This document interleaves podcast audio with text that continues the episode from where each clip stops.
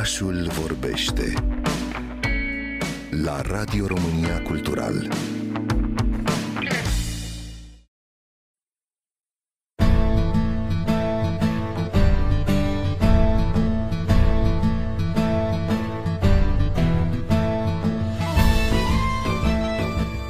Unul dintre cele mai interesante și încărcate de simboluri obiecte din garderoba bărbătească îl reprezintă kiltul, cel despre care, deși are o istorie de peste 5 secole, vorbim azi la prezent, deoarece este purtat încă în numeroase situații. Considerat azi un element tabu atunci când vine vorba de moda bărbătească, fusta sau rochia reprezentau ceva obișnuit în alte perioade istorice, dacă ne gândim doar la toga romană sau la tunicile purtate de locuitorii din bazinul Mediteranei și nu numai. Kiltul, așadar, nu reprezenta ceva ieșit din comun în secolul al XVI-lea, mai precis în 1578, când istoria îl menționează în zona muntoasă din nord-vestul Scoției, cunoscută sub numele de Highlands.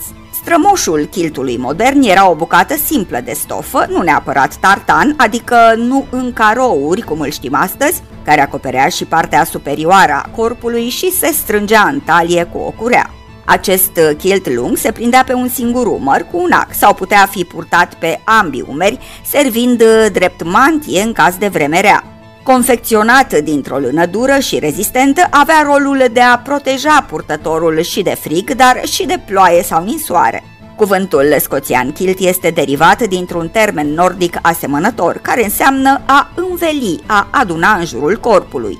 La începuturile sale, el se purta doar în zona de nord a Scoției, în Highlands, iar la câmpie era asociat unei imagini negative și primitive a Highlanderilor. Popularitatea kiltului poate fi legată de dezvoltarea industriei textile începând cu secolul al XVI-lea, când țesăturile de lână devin tot mai ușor de confecționat. Kiltul modern, așa cum îl știm noi astăzi, este varianta scurtă a kiltului lung, alcătuită doar din partea inferioară a acestuia, adică fusta, obiect vestimentar devenit astăzi un element de identitate națională pentru scoțieni. Well, a Scotsman clad in kilt left the bar one evening fair. Ring ding diddle little ideo, ring da diddle io, ring ding diddle little ideo.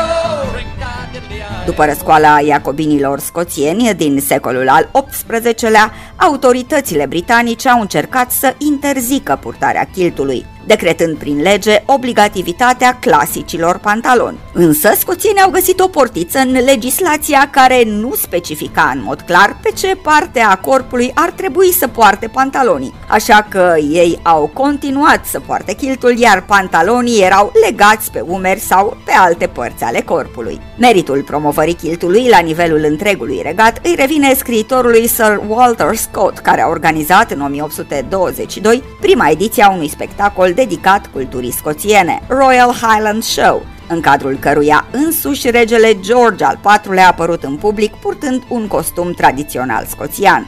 Tot atunci, clanurile scoțiene au început să folosească tartanul ca element distinctiv, fiecare clan alegând să aibă propriul model de tartan cu linii, lățimi și culori diferite care se intersectează în anumite unghiuri. Printre cei care au apărut la diverse evenimente purtând acest element vestimentar distinctiv se numără pe lângă britanicii Sir Sean Connery, Gerard Butler sau Patrick Stewart, dacă e să menționăm doar câțiva dintre ei, și numeroase alte staruri de la Hollywood, ca Robin Williams, Will Smith, Samuel L. Jackson sau Mel Gibson. Motive suficiente așadar pentru a vorbi despre kilt în continuare la timpul prezent.